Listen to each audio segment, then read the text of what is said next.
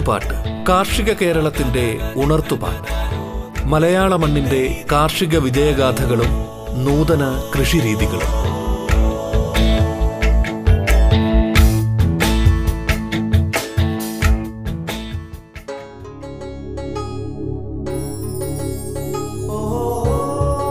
നമസ്കാരം പ്രിയ ശ്രോതാക്കളെ. നായ്ക്കളുടെ പരിപാലനം എന്ന വിഷയത്തിൽ veterinary surgeon doctor Sangeeth Narayanan സംസാരിക്കുന്നു.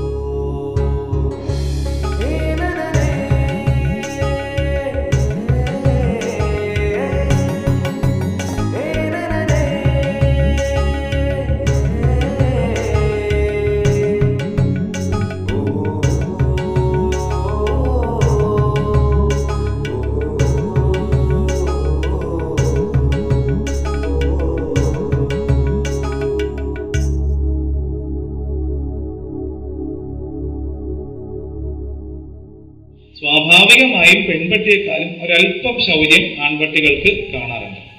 അത് എല്ലാത്തിനും നിർബന്ധമാണെന്നില്ല. കൂടുതൽ ശതമാനവും ആൺപട്ടികൾക്കാണ് ശൗര്യം കൂടുതൽ. അവർ ഈ പറഞ്ഞതുപോലെ കുറച്ചുകൂടി നമ്മളെ ഒരു എന്താ കുടുംബത്തോടുള്ള ഒരു അറ്റാച്ച്മെന്റ് സ്നേഹം പെൺപട്ടിയെക്കാളും ആൺപട്ടികൾക്ക് പൊതുവെ കുറവായിട്ടാണ്. ഇത്രയും കാര്യങ്ങൾ കൂടി നിങ്ങൾ ആണ് വേണോ പെണ്ണ് വേണോ എന്ന കാര്യത്തിൽ നിങ്ങൾ ആലോചിക്കണം. ഇത് കഴിഞ്ഞു നമ്മൾ അപ്പം വാങ്ങാൻ തീരുമാനിച്ചു. അടുത്ത കാര്യം. നമ്മൾ എന്തായാലും പെൺപട്ടിയെ തന്നെയാണ് ലാബ്രഡോർ അല്ലെ? നമ്മൾ അടുത്തേക്ക് ആദ്യം ഓടി വന്നു. അന്ധതയില്ല ബധിരതയില്ല മൂകതയില്ല. മൂകത ഉണ്ടെന്ന് നമുക്ക് പറയാൻ പറ്റില്ല. എന്താണ്? സ്കിൻ ഡിസീസ് ഇല്ല. നടപ്പ്. നടപ്പിൽ നാല് കാലും ഒരേപോലെ വെയിറ്റ് കൊടുത്താണ് നടക്കുന്നത് എന്ന് ഏതെങ്കിലും ഒരു കാലിന് വെയിറ്റ് കൊടുക്കാതെയോ ഒരു ഒരു കാൽ ചവിട്ടുമ്പോൾ ഒരു മുടന്ത് ഏ? അല്ലെങ്കിൽ ഒരു കാൽ മൂന്നാൽ അടി നടക്കുമ്പോൾ ഒരു രണ്ട് മിനിറ്റ് പൊക്കി പിടിച്ച് നിൽക്കുക. അങ്ങനെയൊക്കെ വന്നാലും അതും ഒരു പ്രശ്നമാണ്. കാരണം ഹിപ്പ് ഡിസ്പ്ലേഷ്യ എന്ന് പറയുന്നത് ഒരു വളരെ സാധാരണമായി പ്രത്യേകിച്ചും വലിയ ബ്രീഡ്സിലാണ് അത് കാണുന്നത്. Labrador German shepherd Rottweiler great Dane Neapolitan mastiff അതായത് ഇച്ചിരി ശരീരം വലിയ ശരീരം വലുതായി കഴിയുമ്പോൾ ശരീരഭാരം ഏകദേശം ഒരു മുപ്പത് കിലോയ്ക്ക് മുകളിൽ വരുന്ന ഡോഗ്സിനാണ് ഇത് ഏറ്റവും ഹിപ്പ് ഡിസ്പ്ലേഷ്യ എന്ന്. അത് ചെറുപ്രായത്തിൽ കണ്ടുപിടിക്കാൻ വളരെ വളരെ ബുദ്ധിമുട്ടാണ്. എങ്കിലും ഞാൻ ഈ പറഞ്ഞ കാര്യത്തിൽ വളരെ വളരെ ചെറിയ ചെറിയ രീതിയിൽ ചിലപ്പോൾ ഇതിന്റെ കാലോ കൈക്കോ ഒക്കെ ഒരു മുറന്തോ ഒക്കെ ഉണ്ടെങ്കിൽ ഒരു കാരണവശാലും അതിനെ വാങ്ങാതിരിക്കുക എന്നുള്ളതാണ്. അപ്പോൾ ഇതെല്ലാം കഴിഞ്ഞാൽ അടുത്തത് വേണ്ടത് ഈ പട്ടിയുടെ എന്തൊക്കെ ചെയ്തിട്ടുണ്ട് ആ ബ്രീഡർ എന്തൊക്കെ ചെയ്തിട്ടുണ്ട് അയാൾ എന്തൊക്കെ ഭക്ഷണം കൊടുക്കുന്നുണ്ട് എന്തൊക്കെ ചെയ്യുന്നത് പ്രധാനമായും vaccination first dose multi component vaccine വാക്സിനേഷനെ കുറിച്ച് പറയാം. എടുത്ത് വാക്സിൻ എടുത്തിട്ടുണ്ടോ എന്നുള്ള കാര്യം അന്വേഷിക്കുക. വാക്സിൻ എടുത്ത് ഒരു പത്തോ പന്ത്രണ്ടോ ദിവസം കഴിഞ്ഞ പട്ടിക്കുഞ്ഞാണെങ്കിൽ നമുക്ക് വളരെ നല്ലതാണ് സേഫാണ് അപ്പോൾ അങ്ങനെ വാക്സിൻ എടുത്തിട്ടുണ്ടോ എന്ന് ചോദിച്ചാൽ മെജോറിറ്റി ബ്രീഡേഴ്സും അല്ലെങ്കിൽ പട്ടി വിൽപ്പനക്കാരും എടുത്തിട്ടുണ്ട് എന്ന് തന്നെ പറയും. ആ എടുത്തിട്ടുണ്ട് എന്ന് പറയുന്നത് നിങ്ങൾ പൂർണമായി എല്ലാവരെയും വിശ്വസിക്കണമെന്നല്ല ഞാൻ പറയുന്നത്. പൂർണമായിട്ടും വിശ്വസിക്കരുത്. കാരണം ഒരു വാക്സിൻ എടുത്തു കഴിഞ്ഞാൽ ഡോക്ടർ അതിന് കൃത്യമായിട്ട് ഒരു സർട്ടിഫിക്കറ്റ് കൊടുക്കും അല്ലെങ്കിൽ ഒരു ബുക്ക് കൊടുക്കും. ആ ബുക്ക് പ്രൊഡ്യൂസ് ചെയ്തിട്ട് ബുക്ക് തന്നാൽ മാത്രം പോരാ അതിൽ രജിസ്റ്റേർഡ് ആയിട്ടുള്ള ഒരു വെറ്റനറി ഡോക്ടറുടെ സിഗ്നേച്ചറും സീലും വേണം. അങ്ങനെ കാരണം പല സ്ഥലങ്ങളിലും നമുക്ക് കണ്ടുവരുന്ന ഒരു അനാവശ്യമായ ഒരു ശീലം അല്ലെങ്കിൽ അത് വളരെ മോശമായ ഒരു ശീലം എന്ന് പറയുന്നത് പട്ടിയെ വളർത്തുന്ന അല്ലെങ്കിൽ ബ്രീഡിംഗ് നടത്തുന്ന ആൾക്കാർ തന്നെ ഇതിന് വാക്സിനേഷൻ എടുത്തു അതുകൊണ്ട് പല പല പ്രശ്നങ്ങൾ വരാറുണ്ട്. ആ അങ്ങനെ വാക്സിൻ അറിയാത്ത ആൾക്കാർ കുത്തിവെക്കുന്നത് കൊണ്ട് തന്നെ മസിലിന് ടയർ വരികയും മസിൽ ഡാമേജ് വരികയും അങ്ങനെ കാൽ അതുകൊണ്ട് തന്നെ കാൽ വലിച്ച് നടക്കുകയും അതുപോലെ പല പല ഇഷ്യൂ പിന്നെ ഈ വാക്സിൻ എഫക്റ്റീവ് അല്ലാതൊക്കെ വരാം. അപ്പൊ അതുകൊണ്ട് ഒരു ഡോക്ടറുടെ സൈനും സീലും ഉള്ള വാക്സിനേഷൻ സർട്ടിഫിക്കറ്റ് ഉണ്ടോന്നുണ്ട് അതുണ്ടെങ്കിൽ വളരെ സേഫാണ് നമ്മുടെ സേഫ് വളരെ സേഫ് നമ്മുടെ സേഫ്റ്റി വളരെ വളരെ കൂടുകയും രണ്ട് അവർ എന്ത് ഭക്ഷണമാണ് അപ്പോൾ കൊടുത്തുകൊണ്ടിരിക്കുന്നത് എന്ന് കൃത്യമായി ചോദിച്ച് മനസ്സിലാക്കി നിങ്ങൾ വാങ്ങാൻ തീരുമാനിച്ചു കഴിഞ്ഞാൽ ബ്രീഡർ എന്ത് ഭക്ഷണമാണ് അല്ലെങ്കിൽ പെറ്റ് അവിടെ എന്ത് ഭക്ഷണമാണ് കൊടുക്കുന്നതെന്ന് അന്വേഷിക്കുക. അത് മറ്റൊന്നിനുമല്ല നിങ്ങൾ വീട്ടിൽ കൊണ്ടുവന്നു കഴിഞ്ഞാൽ നിർബന്ധമായും ചെയ്യേണ്ട ഒരു കാര്യം അത്രയും നാൾ ഈ പട്ടിക്കുഞ്ഞിന് എന്ത് ഭക്ഷണമാണോ കൊടുത്തിരുന്നത് അതേ ഭക്ഷണം തന്നെ അതേ ഭക്ഷണം ശ്രദ്ധിക്കുക. ഇപ്പോൾ ഫോർ എക്സാമ്പിൾ റോയൽ കാനിൻ എന്ന് പറയുന്ന കമ്പനിയുടെ സ്റ്റാർട്ടർ മാത്രമാണ് ആ ബ്രീഡർ കൊടുത്തിരുന്നതെന്ന് വയ്ക്കുക. ആ അതേ ഭക്ഷണം തന്നെ ഒരാഴ്ച കൂടി കണ്ടിന്യൂ ചെയ്യാൻ ശ്രമിക്കും അതേസമയം ചോറും ചിക്കനും ആണ് കൊടുത്തിരുന്നതെന്ന് നോക്കുക ആ ചോറും ചിക്കനും തന്നെ കൊടുക്കണം. എന്നാണ് ഞാൻ പറഞ്ഞത്. അതേന്ന് വെച്ചാൽ അത് തന്നെ. ഒരു മാറ്റവും പാടില്ല ഒരാഴ്ചത്തേക്ക്. പിന്നെ എത്ര പ്രായത്തിൽ ഈ പട്ടിക്കുഞ്ഞിനെ എടുക്കാം? ഏറ്റവും കുറഞ്ഞത് മുപ്പത്തഞ്ച് ദിവസമാകണം. ഏറ്റവും കുറഞ്ഞത്. ഏറ്റവും നല്ലത് അറുപത് ദിവസമാണെന്ന് ഞാൻ ആവറേജ് നമുക്കൊരു അമ്പത് ദിവസം അതാണ് നല്ലത്. കാരണം മുപ്പത്തഞ്ച് ദിവസം വരെ ഉണ്ടെങ്കിൽ എങ്കിലും പട്ടിക്കുഞ്ഞുങ്ങൾ അവരുടെ അമ്മയുടെ പാൽ കുടിച്ചിരിക്കണം. അമ്മയുടെ പാൽ കുടിക്കുക എത്രയും കൂടുതൽ കുടിച്ച പട്ടിക്കുഞ്ഞുങ്ങളാണോ അവർക്ക് ഈ നാച്ചുറൽ ആയിട്ടുള്ള ഒരു ഇമ്മ്യൂണിറ്റി പവർ വളരെ കൂടുതലായിരിക്കും. അങ്ങനെ അവർ പെട്ടെന്ന് അതായത് അമ്മയുടെ പാലും നന്നായി കുടിച്ചതും കുടിക്കാത്തതുമായ പട്ടികൾ തമ്മിൽ കമ്പയർ ചെയ്യുമ്പോൾ കുടിക്കാത്ത കുട്ടികൾക്ക് വൈറൽ ഡിസീസ് ഒക്കെ ഡിസ്റ്റംബറും പാർവയൊക്കെ വരാനുള്ള സാധ്യത വളരെ വളരെ കൂടുതലാണ്.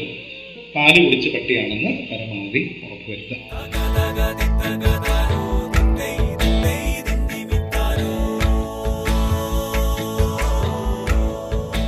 കൊയ്ത്തുപാട്ട് കാർഷിക കേരളത്തിന്റെ ഉണർത്തുപാട്ട്.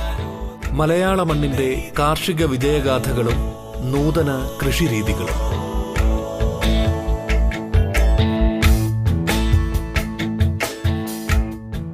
ഏതായാലും നമ്മൾ ഇതൊക്കെ കഴിഞ്ഞു. നമ്മുടെ ലാബ്ലോറിനെ വീട്ടിൽ കൊണ്ടുവന്നു അല്ലേ? വീട്ടിൽ കൊണ്ടുവന്ന് നമുക്കൊരു പേര് വിടണം എന്താണ് പേരിടുന്നത് പെൺപട്ടിയാണ് അല്ലേ?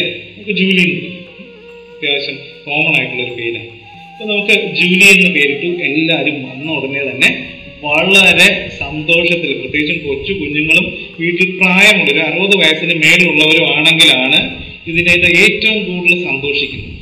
സന്തോഷിക്കുക മാത്രമല്ല ഇവർ അതിനെ പിടിക്കുകയും എടുത്ത് മടിവെക്കുകയും എല്ലാം ലാളിക്കുകയൊക്കെ വളരെ വളരെ കൂടുതലായിരിക്കും അപ്പോൾ നമ്മൾ മനസ്സിലാക്കേണ്ട ഒരു കാര്യം ഒരു പട്ടിക്കുഞ്ഞ് പുതിയൊരു വീട്ടിൽ വരുമ്പോൾ അതിന്റെ പ്രായം എന്ന് പറയുന്നത് മുപ്പത്തഞ്ച് ദിവസം അല്ലെങ്കിൽ മുതൽ അമ്പത് ദിവസമേ ഉള്ളൂ എന്ന് വളരെ വളരെ കുഞ്ഞാണ് ഇതിന് വളരെ ഒരു സ്ട്രെസ്ഫുൾ കണ്ടീഷനിലായിരിക്കും സ്ട്രെസ്ഫുൾ എന്ന് പറഞ്ഞാൽ അതിന്റെ ആ, ശരീരത്തിനും മനസ്സിനും വളരെയധികം ബുദ്ധിമുട്ടുകൾ ഉണ്ടാവും. ഒരു സ്ഥലം മാറിയതിന്റെ അടിസ്ഥാനത്തിൽ.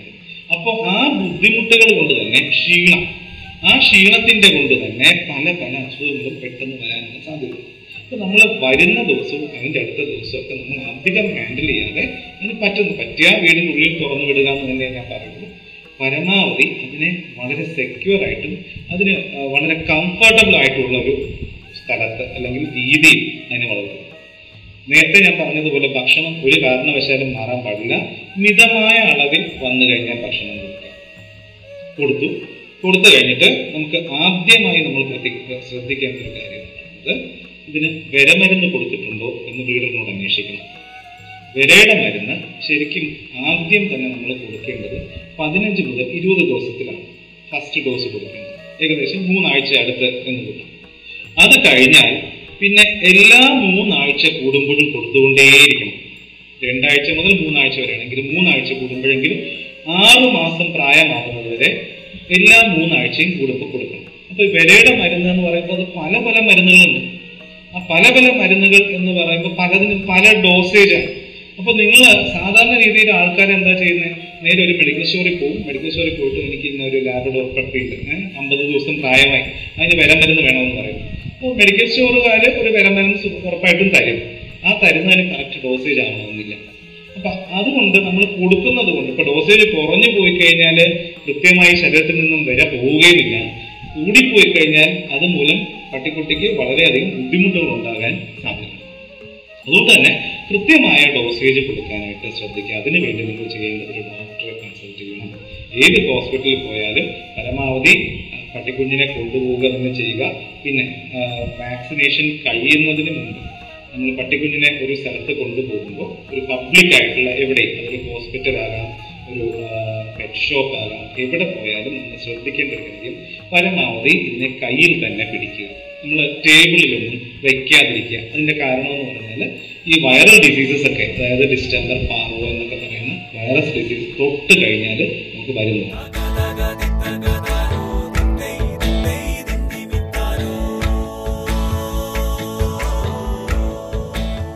കൊയ്ത്തുപാട്ട് കാർഷിക കേരളത്തിന്റെ ഉണർത്തുപാട്ട്. മലയാള മണ്ണിന്റെ കാർഷിക വിജയഗാഥകളും നൂതന കൃഷിരീതികളും. കൊയ്ത്തുപാട്ട് ഇടവേളയ്ക്ക് ശേഷം തുടരും.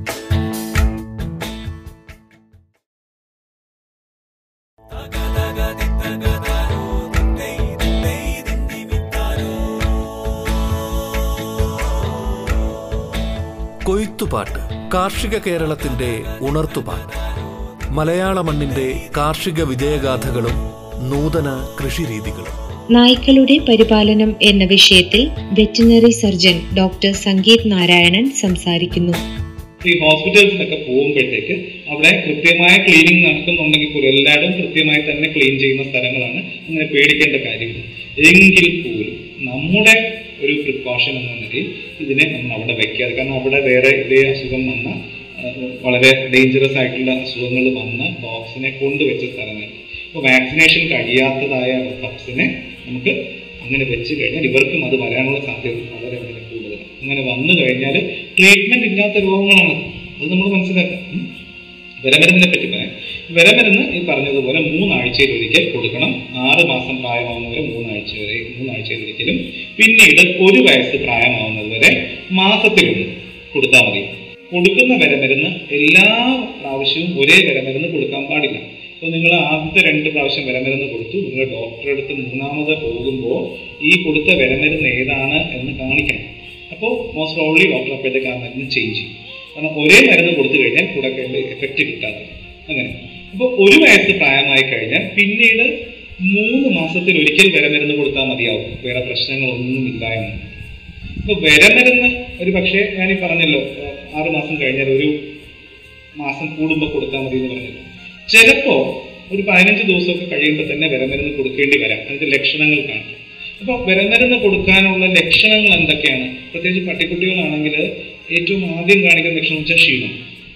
പെട്ടെന്ന് ഓടിച്ചാടി നടക്കുന്ന നമ്മുടെ ജൂലി ഒരു സുപ്രഭാതത്തിൽ രാവിലെ നമ്മൾ ചെന്ന് വിളിക്കുമ്പോഴത്തേക്ക് ഓ എന്താ? എന്നും പറഞ്ഞിങ്ങനെ ഉണ്ട് അതായത് എനിക്ക് കഴിയില്ല. എന്ന് അത് ഒരു ഒരു ചടച്ചിൽ. അങ്ങനെ കിടന്നു പോകും. രണ്ട് നമ്മൾ കൊടുക്കുമ്പോൾ ഭക്ഷണമൊക്കെ കഴിച്ചു വരും. കഴിച്ച ഭക്ഷണം അതുപോലെ തന്നെ ചിലപ്പോൾ ഛർദ്ദിച്ചു വരും. വയറ്റിൽ നിന്ന് പോകുന്നത് പതിവില്ലാത്ത രീതിയിൽ ഒന്ന് ഇളകിപ്പോയി പിന്നെ വേണ്ടാത്ത സാധനങ്ങളൊക്കെ കല്ലും മണ്ണും ഒക്കെ വാരി തിന്നു ക- കഴിച്ചു വരും. ഇതുപോലെയൊക്കെ ഉള്ളതാണ് പ്രൈമറി ആയിട്ടുള്ള ലക്ഷണം ഇങ്ങനെ വന്നു കഴിഞ്ഞാൽ ഇമ്മീഡിയറ്റ് ആയിട്ട് നമ്മൾ ബലമരുന്നാണ് ആദ്യം കൊടുക്കേണ്ടത്. അപ്പോൾ ഡോക്ടറുടെ ഇതോട് ചോദിച്ചിട്ട് എന്താണ്? ഡോക്ടറോട് കൂടി ചോദിച്ചിട്ട് വേണം ആ ബലമരുന്ന് ഏതാണെന്നും അതിന്റെ ഡോസ് എന്താണെന്നും തീരുമാനിക്കും ഏതായാലും അങ്ങനെ നമ്മൾ ബലമരുന്ന് കൊടുക്കുന്ന കാര്യത്തെ പറ്റി പറഞ്ഞു പിന്നെയുള്ള ഏറ്റവും പ്രധാനം ഞാൻ പറഞ്ഞു വാക്സിനേഷന്റെ കാര്യം. വാക്സിനേഷൻ ഒരു പട്ടിക്കുട്ടിയെ സംബന്ധിച്ചിടത്തോളം ഏറ്റവും പ്രധാനമായ ആറോ ഏഴോ രോഗങ്ങളുണ്ട്. ഞാനത് പെട്ടെന്നൊന്ന് പറഞ്ഞു പോവാം കനൈൻ ഡിസ്റ്റംബർ ഹെപ്പറ്റൈറ്റിസ് എലിപ്പനി പാർവോ വൈറസ് പിന്നെ ഡോഗ് ഫ്ലൂ എന്ന് പറയുന്ന പാരാ ഇൻഫ്ലുവൻസ വൈറസ് പിന്നെ കൊറോണ വൈറസ് ഇത്രയും രോഗങ്ങൾ വളരെ വളരെ ഡേഞ്ചറസ് ഈ രോഗങ്ങൾക്കെതിരെയുള്ള വാക്സിനേഷനാണ് ആദ്യം എടുക്കേണ്ടത്.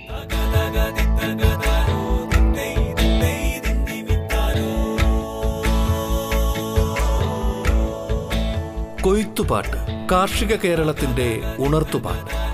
മലയാള മണ്ണിന്റെ കാർഷിക വിജയഗാഥകളും നൂതന കൃഷിരീതികളും.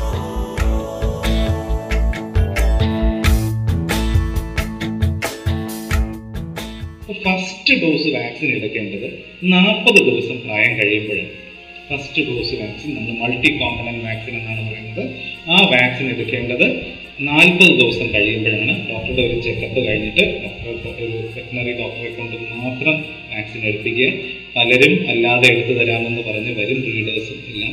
ഒരു കാരണവശാലും അത് ചെയ്യിക്കരുത്. എന്റെ റീസൺസ് ആണ് ഞാൻ പറഞ്ഞത്. കറക്റ്റ് റൂട്ടിൽ ഈ കറക്റ്റ് രീതിയിൽ ഈ വാക്സിൻ കൊടുത്തില്ലെങ്കിൽ അത് കൊടുക്കുന്നത് കൊണ്ട് ദോഷമുണ്ട്. പിന്നെ ഈ വാക്സിന്റെ ഒരു പ്രത്യേകത എന്ന് വെച്ചാൽ ഇത് രണ്ട് മുതൽ എട്ട് ഡിഗ്രി സെൽഷ്യസ് അതായത് നമ്മുടെ ഫ്രിഡ്ജിനകത്ത് വെക്കേണ്ട ഒരു വാക്സിനാണ്. ഈ വാക്സിൻ ഫ്രിഡ്ജിനകത്ത് വെക്കണം എന്നുള്ളത് കൊണ്ട് തന്നെ പുറത്തേക്ക് എടുത്തു കഴിഞ്ഞാൽ ഒരു അഞ്ച് മിനിറ്റിനുള്ളിൽ ഉപയോഗിച്ചിരിക്കണം. പരമാവധി ഒരു ഏഴെട്ട് മിനിറ്റ് അതിനുള്ളിൽ ഉപയോഗിച്ചില്ല എന്നുണ്ടെങ്കിൽ പച്ചവെള്ളത്തിന് സമമായി മാറും. വിഷമാവുന്നില്ല പക്ഷെ അത് കൊടുക്കുന്നത് ആ ഇഞ്ചക്ഷൻ എടുക്കുന്നത് കൊണ്ട് യാതൊരു ഗുണവും കിട്ടും അപ്പോൾ ഇത്രയും കാര്യങ്ങൾ അറിയുന്ന ആ ഡോക്ടേഴ്സ് തന്നെ മാത്രമേ ഇത് ഹാൻഡിൽ ചെയ്യാൻ പറ്റുള്ളൂ അതുകൊണ്ടാണ്. ഓക്കെ അപ്പം നാൽപ്പത് ദിവസം കഴിയുമ്പോൾ നാൽപ്പത് മുതൽ നാൽപ്പത്തഞ്ച് ദിവസം വരെ first dose multi component vaccine അല്ലെങ്കിൽ D H L P vaccine എന്നും പറയും. ഈ വാക്സിൻ നമ്മൾ എടുക്കണം. അത് കഴിഞ്ഞിട്ട് പിന്നീട് പതിനഞ്ച് ദിവസം കഴിയുമ്പോൾ രണ്ടാമത്തെ ഡോസ് അതായത് ഇതിന്റെ തന്നെ ബൂസ്റ്റർ ഡോസ് എന്ന് പറയും. വീണ്ടും പതിനഞ്ച് ദിവസം. ഇപ്പൊ നാൽപ്പത്തഞ്ച് ദിവസത്തിലെടുത്തു അറുപത് ദിവസത്തിലെടുത്തു എഴുപത്തഞ്ചാം ദിവസം മൂന്നാമത്തെ ഡോസ് മൾട്ടി കോംപ്ലക്റ്റിന് തന്നെ മൂന്നാമത്തെ ഡോസ് എടുക്കും പിന്നെ നാലാമത്തെ ഡോസ് വരുന്നത് ആന്റി റാബീസ് വാക്സിനാണ് പേവിഷബാധയ്ക്കെതിരെയുള്ള വാക്സിൻ അത് തൊണ്ണൂറാം ദിവസമാണ് എടുക്കുന്നത്. പിന്നെയും ഉണ്ട് ഒരെണ്ണം കൂടി ആന്റി റാബീസ് വാക്സിന്റെ ഒരു ബൂസ്റ്റർ ഉണ്ട്. അഞ്ചാമത്തെ ഡോസ് അത് നൂറ്റി അഞ്ചാമത്തെ ഡോസ് അപ്പോൾ ഓർക്കാൻ എളുപ്പമാണ്. ഇത്രയേ ഉള്ളൂ. നാൽപ്പത്തഞ്ചാം ദിവസത്തിൽ നമ്മൾ വാക്സിൻ തുടങ്ങുന്നു. പതിനഞ്ച് ദിവസം ഇടവിട്ട് രണ്ട് ബൂസ്റ്റേഴ്സ് എടുക്കുന്നു. മൾട്ടി കോമ്പണന്റ് വാക്സിൻസിന്റെ വാക്സിന്റെ ആദ്യത്തെ ഡോസ് നാൽപ്പത്തഞ്ചാം ദിവസം പിന്നെ രണ്ട് ബൂസ്റ്റർ വാക്സിൻ രണ്ട് പതിനഞ്ച് ദിവസം ഇടവിട്ടെടുക്കുന്നു അത് കഴിഞ്ഞ് പതിനഞ്ച് ദിവസം കഴിയുമ്പോൾ അതായത് മൂന്ന് മാസം പ്രായമാകുമ്പോഴാണ് തൊണ്ണൂറ് ദിവസം ആവും എടുക്കുക. ഏകദേശം. ഏകദേശം. തൊണ്ണൂറ് ദിവസം ആകുമ്പോഴാണ് പേവിഷബാധക്കെതിരെയുള്ള കുത്തിവെപ്പ് എടുക്കുക. എന്ന് വെച്ച് അവിടെ ഒരു വിദ്യാധാരണ പലയിടത്തും ഉണ്ട്. നമ്മൾ പേവിഷബാധയുടെ കുത്തിവെപ്പ് കൊടുത്തു കഴിഞ്ഞാൽ ഗ്രോത്ത് കുറയുന്നു. ഇപ്പൊ ഞാൻ മറ്റത് പറഞ്ഞിട്ട് ഞാൻ പറയാം. ഈ പേവിഷബാധയുടെ കുത്തിവെപ്പിന്റെ ഫസ്റ്റ് ഡോസ് രണ്ട് ഡോസ് നിർബന്ധമായും എടുക്കണം. ഫസ്റ്റ് ഡോസ് തൊണ്ണൂറ് ദിവസത്തിലും സെക്കൻഡ് ഡോസ് പതിനഞ്ച് ദിവസം കഴിയുമ്പോൾ വീണ്ടും ഒന്നുകൂടി എടുക്കും പിന്നെ എല്ലാ വർഷവും മൾട്ടി കോമ്പണന്റ് വാക്സിൻ ഒരു പ്രാവശ്യവും ആന്റി റാബിസ് പേവിഷബാധയുടെ വാക്സിൻ ഒരു പ്രാവശ്യം. രണ്ടും ഓരോ പ്രാവശ്യം എടുത്താൽ മതി. അപ്പോൾ ഈ ബൂസ്റ്റർ ഡോസ് എന്തിനാണ് എടുക്കുന്നതെന്ന് വെച്ച് കഴിഞ്ഞാൽ അത് അമ്മയുടെ ശരീരത്തിൽ നിന്നും കുറച്ച് അണുക്കൾ കിട്ടിയിട്ടുണ്ടാകും. അതായത് ഇമ്മ്യൂണിറ്റിക്കുള്ള അണുക്കൾ. അപ്പോൾ അത് ആറ് മാസം വരെ അവയുണ്ടാകും. അണുക്കൾ എന്ന് വെച്ചാൽ അത് മാരകമായ അണുക്കളല്ല കേട്ടോ. അത് പട്ടിയെ സഹായ പട്ടിക്കുഞ്ഞിനെ സഹായിക്കുന്നവ തന്നെയാണ് സെൽസാണ് അണുക്കളല്ല സെൽസ് ആന്റിബോഡീസ് അത് സെൽസും അല്ല ഒരു പ്രോട്ടീൻ ആണ് ശരിക്കും. ഓക്കെ ആ ആന്റിബോഡീസിനെ നമുക്ക് നമ്മൾ സാധാരണ വാക്സിൻ കൊടുക്കുമ്പോൾ ഈ ആന്റിബോഡീസ് അതിനെ റെസിസ്റ്റ് ചെയ്യും. അപ്പൊ അത് ഒഴിവാക്കാനായിട്ടാണ് ബൂസ്റ്റർ ഡോസ് കൊടുക്കുന്നത്. അപ്പൊ ശ്രദ്ധിക്കുക ആറ് മാസം പ്രായത്തിന് മുൻപ് ഏത് വാക്സിൻ എടുത്താലും അതിന് ബൂസ്റ്റർ ഡോസ് കൊടുത്തിരിക്കണം. മൾട്ടി കോമ്പണൻ വാക്സിൻ ആണെങ്കിലും ആന്റിബയോട്ടിക്സ് ആണ് അതേസമയം ആറ് മാസം കഴിഞ്ഞിട്ടാണ് നമ്മുടെ ജൂലി നമ്മുടെ വീട്ടിൽ വന്നല്ലോ. ആറ് മാസം വരെ നമുക്ക് ഒരു വാക്സിനും എടുക്കാൻ പറ്റിയില്ല. അതായത് ഒരു ബുദ്ധിമുട്ടും ഭാഗ്യത്തിനുണ്ടായില്ല. ഭാഗ്യത്തിനുണ്ടായില്ല അത് പ്രത്യേകം ശ്രദ്ധിക്കുക. എടുക്കാതിരിക്കുന്നത് നല്ല നല്ല ഞാൻ പറയുന്നത്. മോശം ഭയങ്കര ഡേഞ്ചറസ് ആണ്. നിങ്ങൾ എടുത്തില്ല എന്നുണ്ടെങ്കിൽ ഭാഗ്യത്തിന് ഒരു അസുഖം വന്നില്ല എന്നൊക്കെ നിങ്ങൾ ആറ് മാസം കഴിഞ്ഞപ്പോഴാണ് വാക്സിന്റെ കാര്യം അറിയുന്നത്. പോയി എടുക്കുന്നതെന്നുണ്ടെങ്കിൽ ആദ്യം ഒരു മൾട്ടി കോമ്പണന്റ് വാക്സിന് ഒരു പ്രാവശ്യം D H L P vaccine രണ്ടാമത് ആന്റി റാബീസ് വാക്സിൻ ഒരു പ്രാവശ്യം. അത്രയും മാത്രം എടുത്താൽ മതി പിന്നെ വർഷം തോറും ഓരോ പ്രാവശ്യം എടുത്താൽ മതി ആറ് മാസത്തിന് മുമ്പ് എടുക്കുമ്പോൾ ബൂസ്റ്റർ ഡോസ് നിർബന്ധമായി എടുക്കും പിന്നെ റാബീസ് വാക്സിനെ കുറിച്ച് പല മിഥ്യാധാരണകളുണ്ട്. അതായത് പേവിഷ പേവിഷബാധയ്ക്കെതിരെയുള്ള വാക്സിനെ കുറിച്ച് പല മിഥ്യാധാരണകളുണ്ട്. ഒന്ന് ഈ വാക്സിൻ എടുത്താൽ വളർച്ച മുരടിക്കും എന്ന് പലരും പറയും ശുദ്ധമായ തെറ്റാണ്.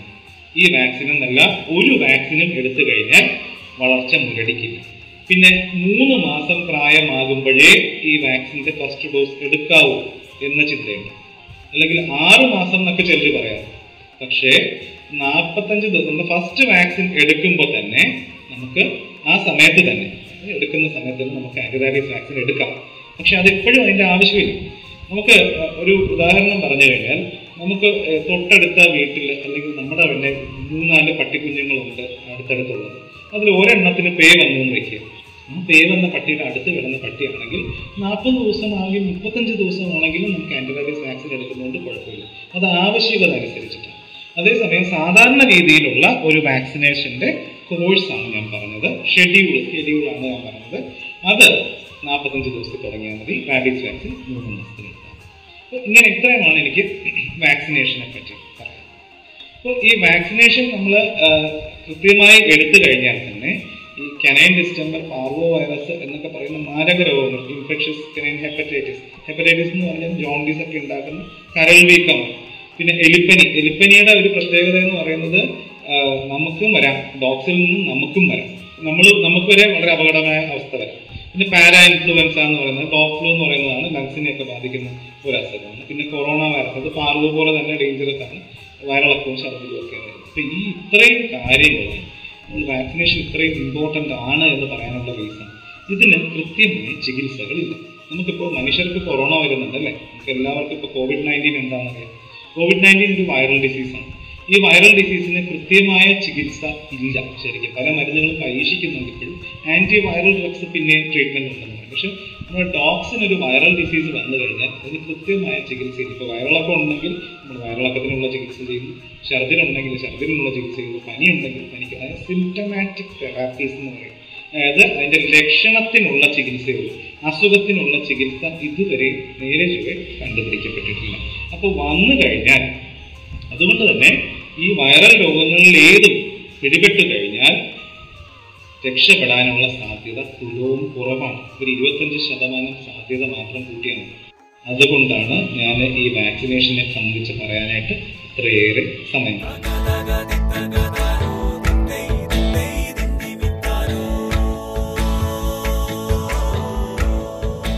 കൊയ്ത്തുപാട്ട് കാർഷിക കേരളത്തിന്റെ ഉണർത്തുപാട്ട്. മലയാള മണ്ണിന്റെ കാർഷിക വിജയഗാഥകളും നൂതന കൃഷിരീതികളും. കൊയ്ത്തുപാട്ടിന്റെ ഇന്നത്തെ അധ്യായം പൂർണമാകുന്നു.